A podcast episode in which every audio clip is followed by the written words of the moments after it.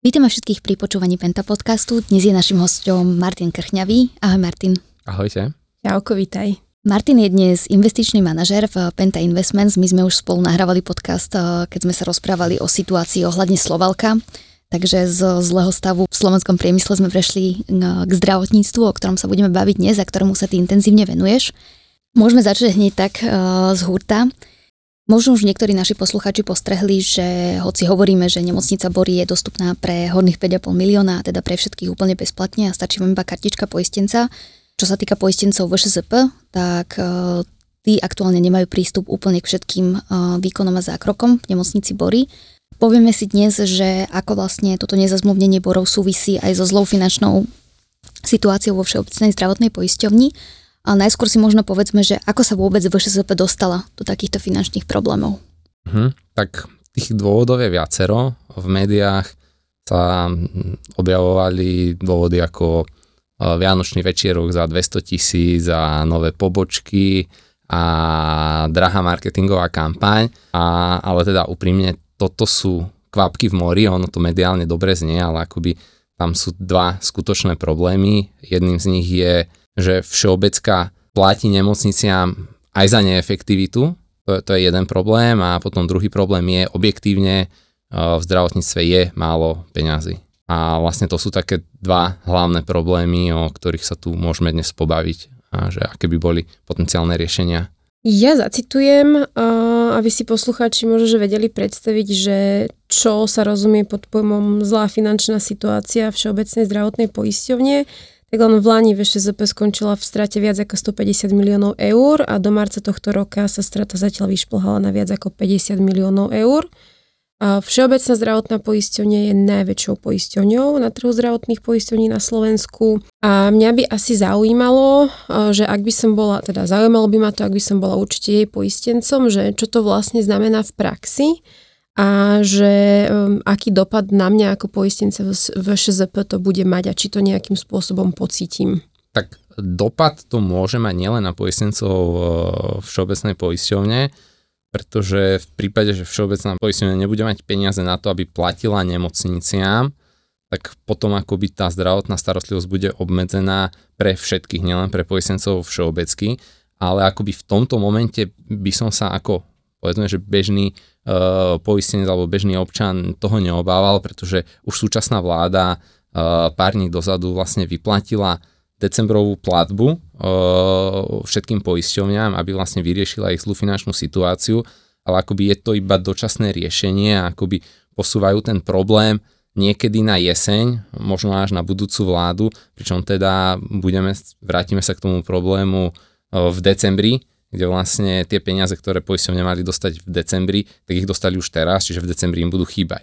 Čiže potom to bude musieť sa riešiť v budúcnosti, pričom teda ak sa to nevyrieši, tak, uh, tak dostaneme pod stromček zrejme taký kolaps zdravotníctva, aký sme tu nemali už niekoľko rokov, možno 10 ročí. Je to až také vážne?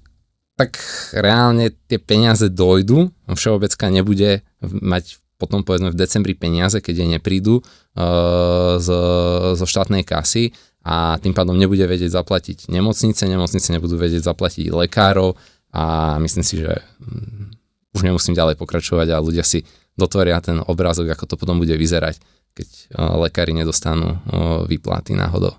No tak ako sa teda Všeobecka dostala do tejto situácie? Prečo má finančné problémy? A teraz dajme bokom, že v zdravotníctve je všeobecne málo financí, ale Prečo práve VŠZP má tieto problémy?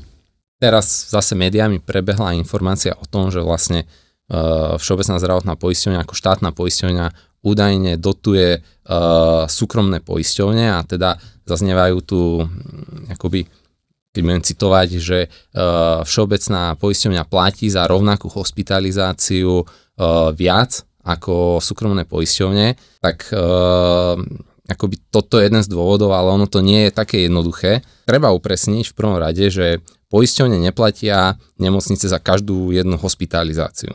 Veľmi zjednodušene, poisťovňa si dohodne s nemocnicou konkrétnu čiastku, ktorú zaplatí za všetky hospitalizácie, e, ktorá tá nemocnica slúbila, že správi v danom období. Takto to funguje pri všetkých poisťovniach. Rozdiel medzi poisťovňami je však potom v tom, ako túto čiastku upravia ak nemocnica nedokáže naplniť všetky tie hospitalizácie, ktoré slúbila, že spraví. A v tomto je akoby štátna poisťovňa veľmi rigidná alebo neflexibilná, takže aj keď nemocnica nezvládne ošetriť slúbený počet pacientov, tak stále jej štátna poisťovňa vyplatí takmer plnú čiastku. Naopak, súkromné poisťovne sa snažia nemocnica alebo celkovo poskytovateľov motivovať uh, k tomu, aby pracovali efektívne a ošetrili čo najviac pacientov. To znamená, že ak nemocnica nedokáže naplniť stanovený počet hospitalizácií, tak súkromná poisťovňa to zúčtuje uh, znižením platby. Alebo teda samozrejme platí to aj naopak, že v prípade, že je nemocnica veľmi dobre riadená a dokáže preplniť počet hospitalizácií, tak potom zase súkromná poisťovňa jej zaplatí peniaze navyše. Mm-hmm. Takže ono áno, že platí, že všeobecná poisťovňa zaplatila za hospitalizácie viac ako súkromné, ale to kvôli tomu, že uh, zaplatila aj za hospitalizácie, ktoré sa reálne nestali.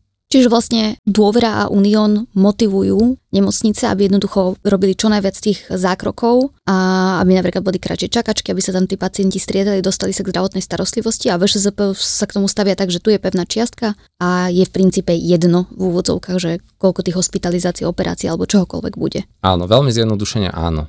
Ono aj všeobecná poisťovňa má nejakú variabilnú zložku, ale tá je akoby relatívne nižšia ako v súkromných poisťovniach a to je vlastne aj tým naviažem na tú debatu o DRG, že áno, my na Slovensku zatiaľ nemáme DRG, ale ten platobný mechanizmus, ktoré majú, ktorý používajú súkromné poisťovne, je oveľa bližší k DRG, ako to, čo používa uh, všeobecná poisťovňa. A čiže tvrdenia typu, že DRG nevyhovuje súkromníkom, tak to nie je pravda, pretože poisťovne už de facto sa blížia k DRG, a, a naopak, komu to nevyhovuje, že je platený naozaj iba za to, čo spraví, tak to sú neefektívne nemocnice. Tie sú v zásade najviac proti zavedeniu DRG. Pretože poisťovňám aj súkromným a aj všeobecké to bude vyhovovať, že nebude platiť za starostlivosť, ktorá nebude vykonaná. Dokonca boli aj také tvrdenia, že všeobecná zdravotná star- poisťovňa minie na zdravotnú starostlivosť viac ako dostane, tak to není chválihodné ale to je jednoducho nezmysel, ktorý je dlhodobo neudržateľný. Môžeme vlastne povedať alebo prísť k záveru, že Všeobecná zdravotná poisťovňa platí aj za neefektívne výkony poskytovateľom, eventuálne nemocniciam. A je aj toto jeden z faktorov, pre ktorý nezostávajú peniaze na zazmluvnenie iných, napríklad nových zdravotníckých zariadení vrátane v nemocnice Bory? Áno, no v podstate presne tak, ako vravíš. Uh, ja sa popravde všeobecké nečudujem, že nechce zazmluvniť Bory, lebo ona nemá na to peniaze, aby sa zmluvnila Bory. Dôvera nemá problém zasmluvniť aj univerzitnú nemocnicu, aj Bory, pretože vie, že ak sa časť rodičiek presunie z univerzitnej nemocnice do Borov, tak univerzitné nemocnice zniží platbu a zvyšujú Borom. No ale keď Všeobecka zaplatí uh, univerzitné nemocnice aj za uh, rodičky, ktoré tam neodrodia a odrodia na Boroch, tak potom samozrejme, že keď tie peniaze dá uh, v show, uh, univerzitnej nemocnici, tak jej nezostanú peniaze pre bory. Platí ako keby duplicitne. Áno, no platí, platí, za, by. platí za výkony, ktoré sa nestali. Mm-hmm. A Mhm. potom jej nezostávajú peniaze na výkony, ktoré sa stali niekde inde. A v akom podľa teba časovom horizonte sa táto situácia vyrieši? Alebo čo by mohlo tomu pomôcť, aby aj napríklad poistenci VŠZP sa dostali napríklad na operáciu do borov? Tak určite by tomu pomohlo uh, viac peňazí v sektore, uh, pretože ako náhle uh, sa dolejú peniaze do sektora, tak aj uh, Všeobecná poisťovňa bude mať uh, peniaze na to, aby vedela pre svojich pacientov zazmluvniť uh, takúto starostlivosť. Koľko peňazí chýba aktuálne v sektore? Tak keď sa na to pozrieme tak, že uh, Všeobecka spravila za prvý kvartál 50 miliónovú stratu, takže dá sa očakávať, že za, že za celý rok spraví 200 miliónovú stratu, tak uh, jej podiel na trhu je zhruba nejakých 60%, takže v celom sektore chýba asi tak 350 miliónov. Ono to, ono to veľmi závisí, pretože akoby veľká časť týchto peňazí sú inovatívne lieky, moder, mm-hmm. moderná liečba. A my uh, dnes ešte nevieme povedať, že koľko z týchto liekov bude kategorizovaných, schválených, koľko sa ich bude čerpať a tak ďalej a tak ďalej. čo už vieme dnes povedať, že minulý rok, keď sa pripravoval rozpočet, tak uh, uh, sa počítalo s tým, že náklady na lieky porastú, myslím, že 2%. Dnes už vieme, že za prvý kvartál nárast bol, myslím, že 10%. Mm-hmm. Čiže určite to bolo podhodnotené a že či to na konci dňa bude 300, 350 alebo 400 miliónov, veľmi závisí od toho, ako sa bude vyvíjať tá situácia s liekmi, prípadne či sa príjmu nejaké úsporné opatrenia. Napríklad môže sa stať, že, že príde akoby rozhodnutie z ministerstva, že inovatívna liežba sa zastavuje, pacienti ju nebudú mať preplácanú a v tom prípade ušetria sa peniaze, strata bude menšia, avšak pacienti nebudú mať prístup k tej inovatívnej liežbe, ktorú potrebujú. Len pre doplnenie kontextu to bolo vlastne tak, že sa schválili tieto inovatívne lieky na Slovensku, ale nevyčlenil sa na ne budget v rozpočte. Respektíve nie v takej výške, ako je to potrebné. Áno, zjednodušene áno, ale nedá sa povedať, že by to bolo úmyselné, lebo ono niekedy sa to nedá presne odhadnúť. Že akoby tam sa stala možno aj neumyselná chyba, akurát, že bolo by dobré ju potom v čase napraviť, keď vidíme, že to, čo sa plánovalo, nie je dosiahnutelné. Máte, akože ono, uh, asi koleso my vymýšľať nemusíme. Um, ako vieme do sektora zdravotníctva dostať viacej peňazí? Čo by malo byť takéto prvotné a základné riešenie, ako tam naliať viacej prachov? Tie riešenia potenciálne sú tri, lebo však zdravotníctvo je financované z troch zdrojov. Prvým zdrojom sú odvody e, zamestnancov, čiže môžeme potenciálne zvýšiť odvody, e, avšak e, to je veľmi nepopulárne riešenie a navyše odvodové zaťaženie zamestnancov na Slovensku je už relatívne vysoké aj v porovnaní s inými krajinami v Európskej únii. Takže a to asi nebude to primárne riešenie. Uh, druhé potenciálne riešenie je nechať platiť uh, pacientov, nejaké poplatky. Uh, opäť veľmi nepopulárne riešenie. Ja si myslím, že v nejakej miere by to pomohlo. Na druhú stranu, tá diera, ktorá tam je teraz, sa asi nedá zaplátať celá len z doplatkov od pacientov, pretože jednak by to bolo aj nesolidárne keby si proste pacienti, ktorí reálne si to nemôžu dovoliť, museli platiť za prístup k, k prístup k zdravotnej starostlivosti. No a ten tretí zdroj, ktorý vlastne na Slovensku najviac zaostáva aj v porovnaní s okolitými krajinami, je platba za poistencov štátu. A kto sú poistenci štátu, aby sme to poslucháčom vysvetlili? Áno, toto si veľa ľudí pletie, lebo si predstavuje, že poistenci štátu sú vlastne poistenci uh, štátnej poisťovne. Ono to, tieto dve veci vôbec nesúvisia. Poistenec uh, štátu je vlastne človek, ktorý nie je zamestnaný.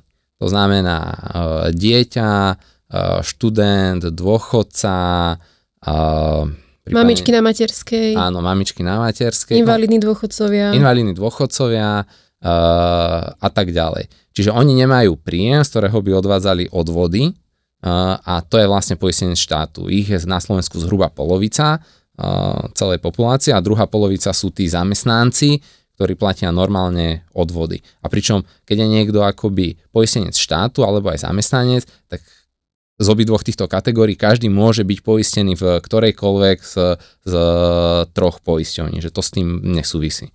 A iba štát vlastne za ňo platí akoby to poistné, ktoré by inak platil napríklad zamestnávateľ. Áno, presne tak. A tam je ten problém, že to poistné, ktoré platí štát z rozpočtu za, za poistencov štátu je nízke. Je to, momentálne je to na úrovni 51 eur za poistenca mesačne.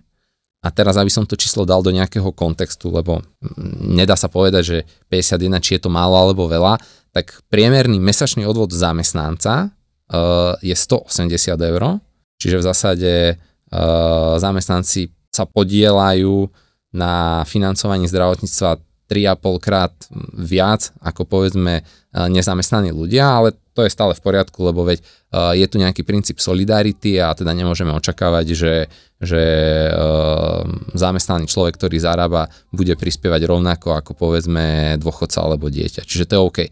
Ale keď sa pozrieme napríklad na porovnanie našim najbližším susedom Českom, a keď sa pozrieme hlavne, najhorší je ten akoby historický vývoj v čase.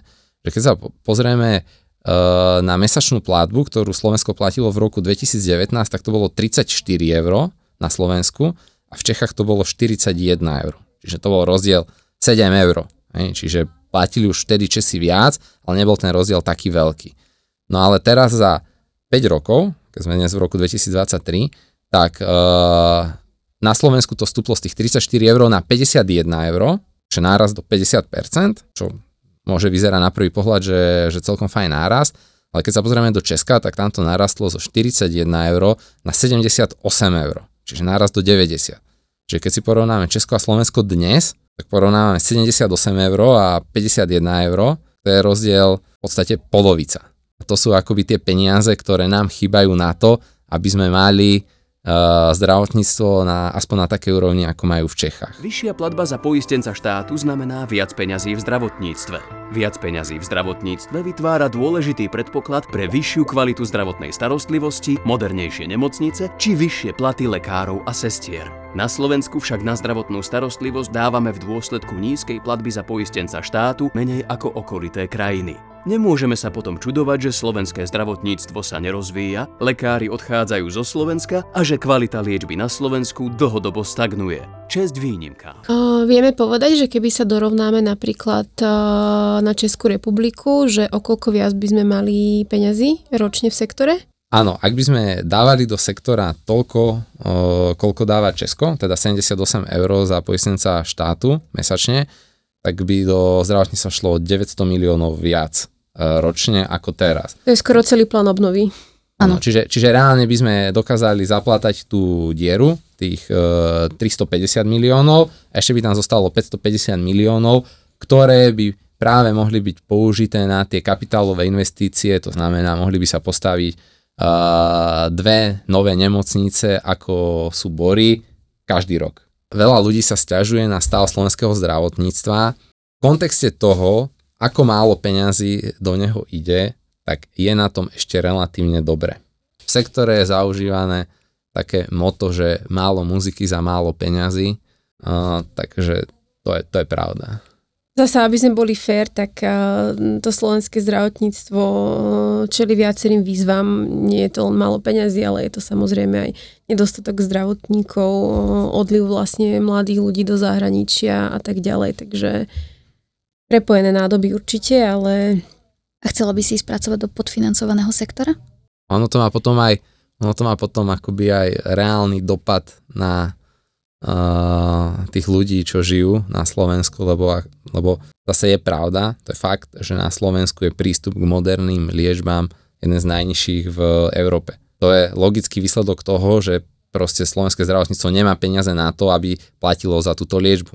Keby sme dostávali toľko peňazí, alebo tak, keby sme dali toľko peňazí do zdravotníctva ako Česko, tak potom by sme si aj my mohli dovoliť tú modernú liečbu a aj moderné nemocnice, ale žiaľ bez tých peňazí sa to nedá. Čiže to je akoby otázka na, na vládu uh, a jednotlivé politické strany, že teda aký typ zdravotníctva chcú, že či chcú teda uh, málo muziky za málo peňazí, alebo sú ochotní dať uh, viac peňazí a dostať z toho viac muziky.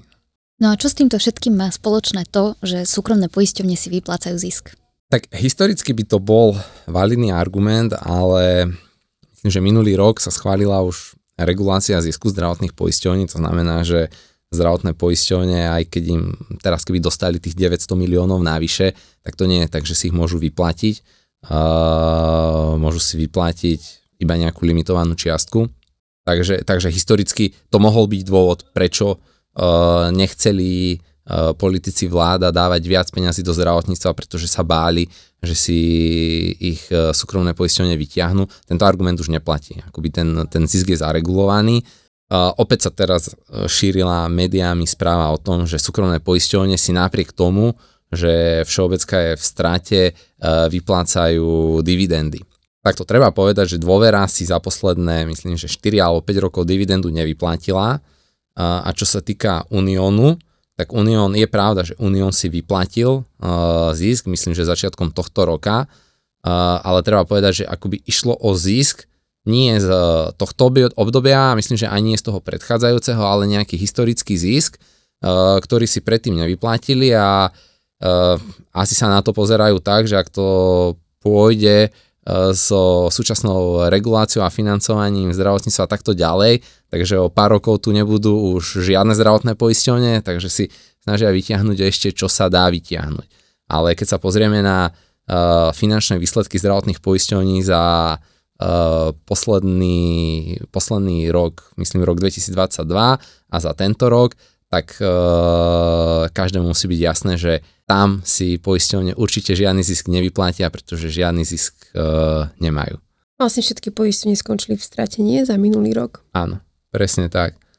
A to je vlastne, akoby to krásne ilustruje ten problém financovania slovenského zdravotníctva, lebo útvar hodnoty za peniaze prišiel s analýzou, že vlastne súkromné poisťovne dávajú platia o 60 miliónov menej ako Všeobecná zdravotná poisťovňa nemocnicia. A teda bavíme sa o roku 2022. Tak treba povedať, že v roku 2022 bola strata Všeobecnej poisťovne 150 miliónov, súkromné poisťovne boli tiež v stráte. No a teda boli by dve riešenia. Buď by Všeobecná poisťovňa platila tak ako súkromné poisťovne, teda o 60 miliónov menej, tak by nebola v strate 150 miliónov, ale bola by v strate 90 miliónov Súkromné poisťovne by boli stále v rovnakej stráte a nemocnice, hlavne veľké fakultné, by boli v ešte oveľa väčšej strate ako boli. A zase, keby sme sa na to pozreli naopak, to znamená, že súkromné poisťovne by zaplatili o tých 60 miliónov navyše, tak okrem toho, že Všeobecka by bola v strate 150 miliónov, súkromné by boli v strate 80 miliónov a e, mnohé z tých fakultných nemocníc by aj tak zostali naďalej v strate.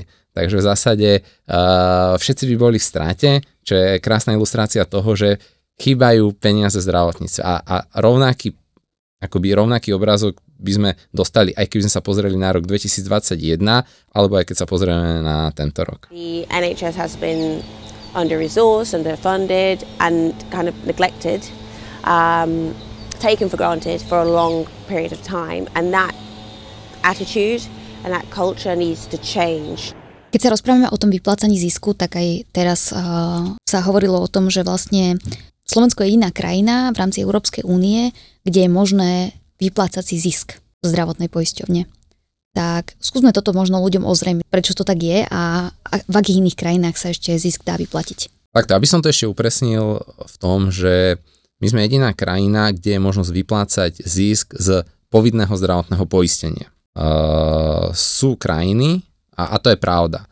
Uh, sú krajiny v Európe, kde je možné si vyplácať zisk zo zdravotného poistenia, ale z nejakej formy doplnkového zdravotného poistenia.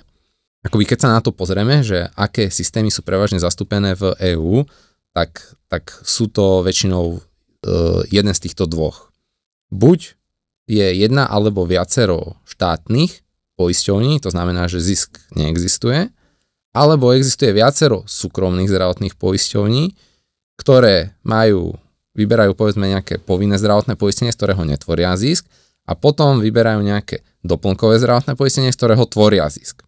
Na Slovensku však nie je možné tvoriť zisk z doplnkového zdravotného poistenia, pretože u nás je akoby nárok občanov Slovenska na zdravotnú starostlivosť definovaný tak, že každý má zadarmo všetko.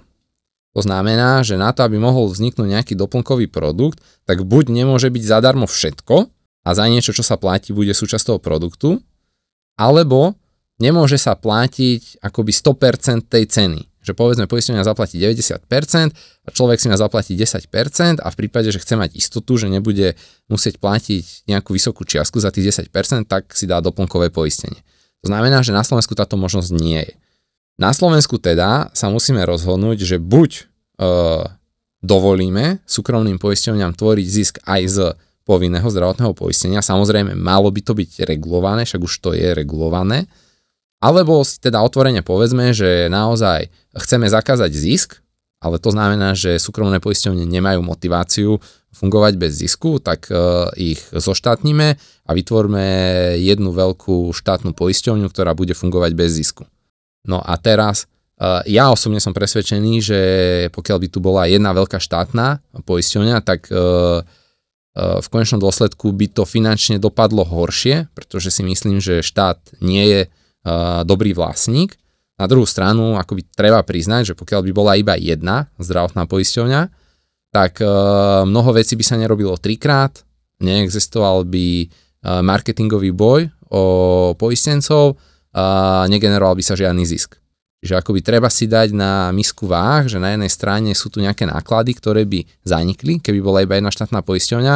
Na druhú stranu je otázne, ako efektívne by hospodarila táto štátna poisťovňa a myslím si, že na Slovensku máme mnoho príkladov toho, ako to nefunguje, pokiaľ je vlastníkom štát a bez konkurencie.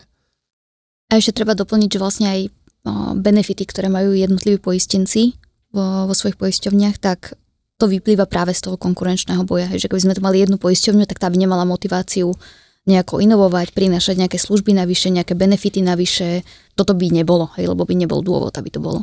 Jasné, ale tak zase ja to tak poviem, že ja rozumiem aj povedzme ľuďom, ktorí povedzme neveria v, v silu trhu, myslia si, že by existovala, mohla existovať jedna štátna poistenia, že by to bolo efektívne riešenie, tak uh, ja som toho názoru, že dobre, keď uh, tu bude spoločenská objednávka na to, nech je iba jedna poisťovňa, tak v poriadku, uh, nech sa vyvlastnia uh, súkromné poisťovne, ale malo by sa to spraviť férovo.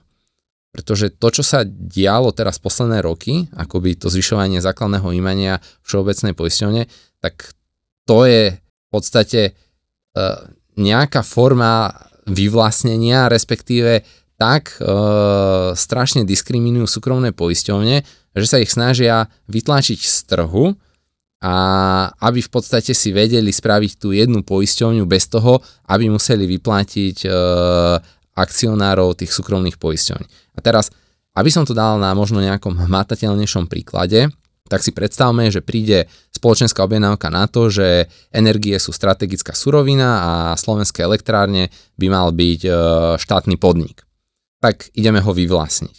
Tak vláda potom má v podstate dve možnosti. Buď môže férovo prísť za slovenskými elektrárňami, povedať vám, pozrite, uh, rozhodli sme sa, že vás vyvlastníme, pozrú sa na to, aká je hodnota slovenských elektrární a potom im zaplatia hodnotu slovenských elektrární, ktorá bude radovo že v miliardách alebo niekoľko miliard eur. No, druhú možnosť majú, že zavedú takú reguláciu, že povedia, že slovenské elektrárne vy budete dodávať všetkým domácnostiam zadarmo a, podnikom za tak zvýhodnené ceny, že slovenské elektrárne privedú, na, privedú do krachu a potom prídu a veľkoryso povedia, že tak my vás zachránime a kúpime si vás za 1 euro. No a, a to mi príde, že, že to je neferové a to je akoby paralela k tomu, čo sa deje momentálne, alebo čo sa deje v prípade, že sa zvyšuje základné imanie so súkromnými poisťovňami. Inými slovami, však dobre, ak teda chceme jednu štátnu poisťovňu, nech prídu, férovo sa pozrieme na to, aká je hodnota súkromných poisťovní a nech ju vyplatia. Nech to nerobia tak, že budú uh, variť žabu v hrnci a v zásade nás dotlačia k tomu, aby, aby súkromné poisťovne z trhu odišli a odovzdali svoje podnikanie štátu za euro.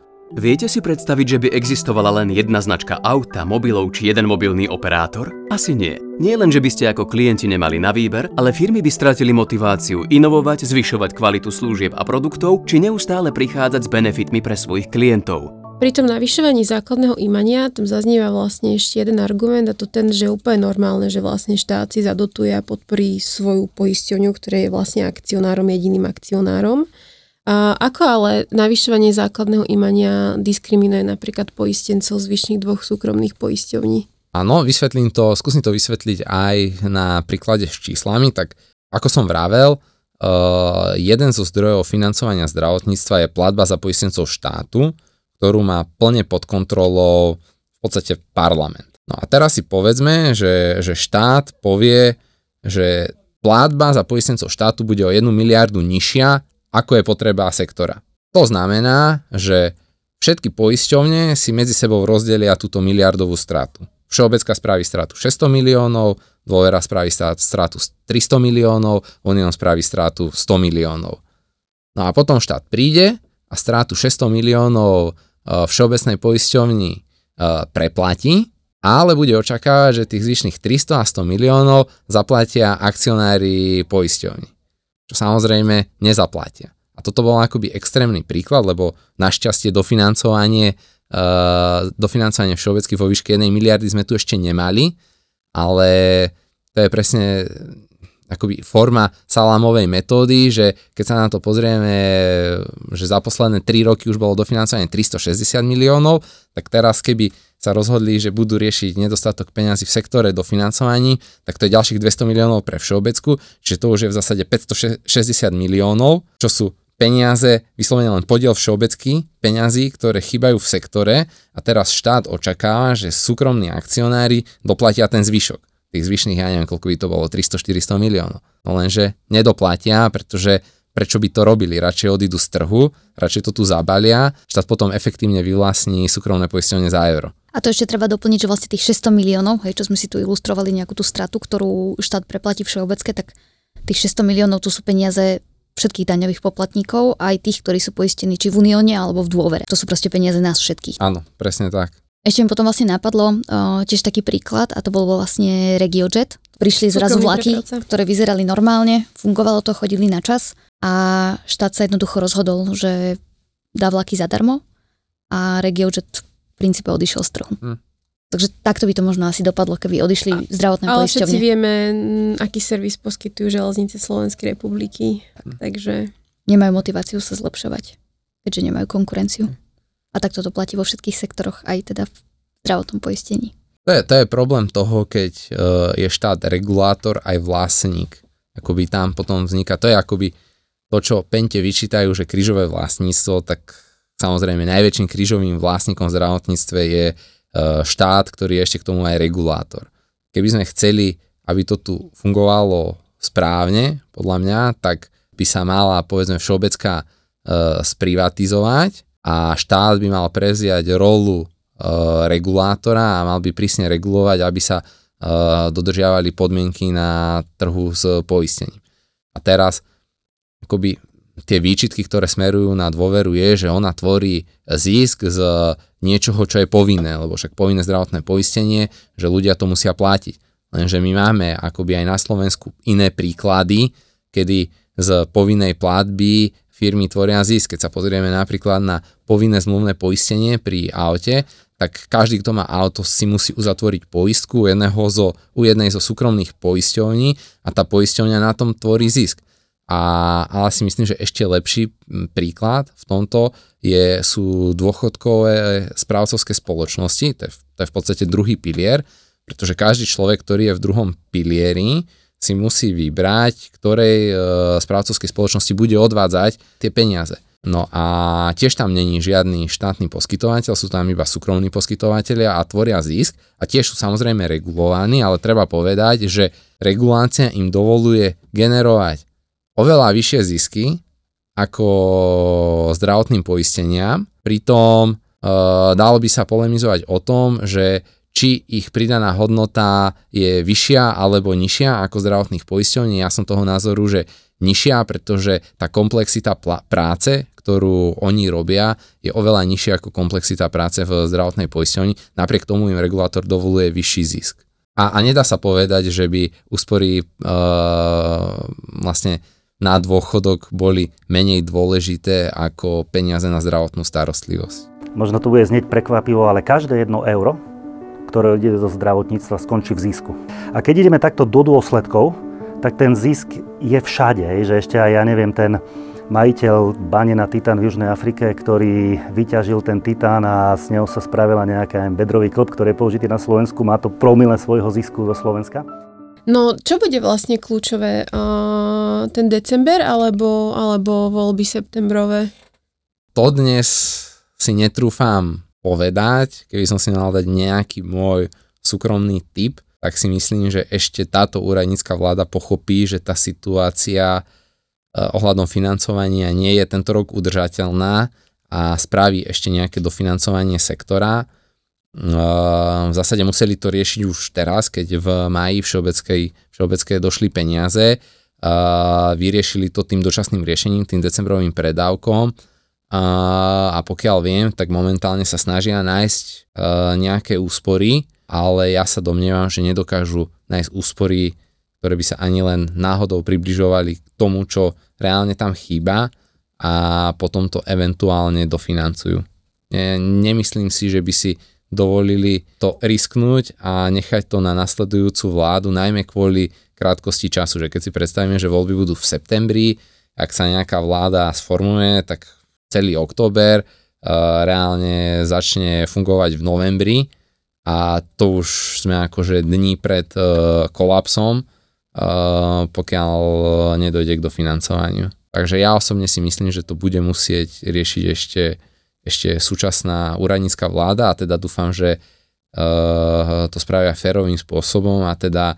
zvýšia platbu za poistencov štátu a nebudú akoby pokračovať v salamovej metóde vyvlastňovania súkromných poisťovní cez uh, kapitálové injekcie do Všeobecnej zdravotnej poisťovne. Takže veríš tomu, že nepríde k, ku kolapsu zdravotníctva? Alebo dúfaš?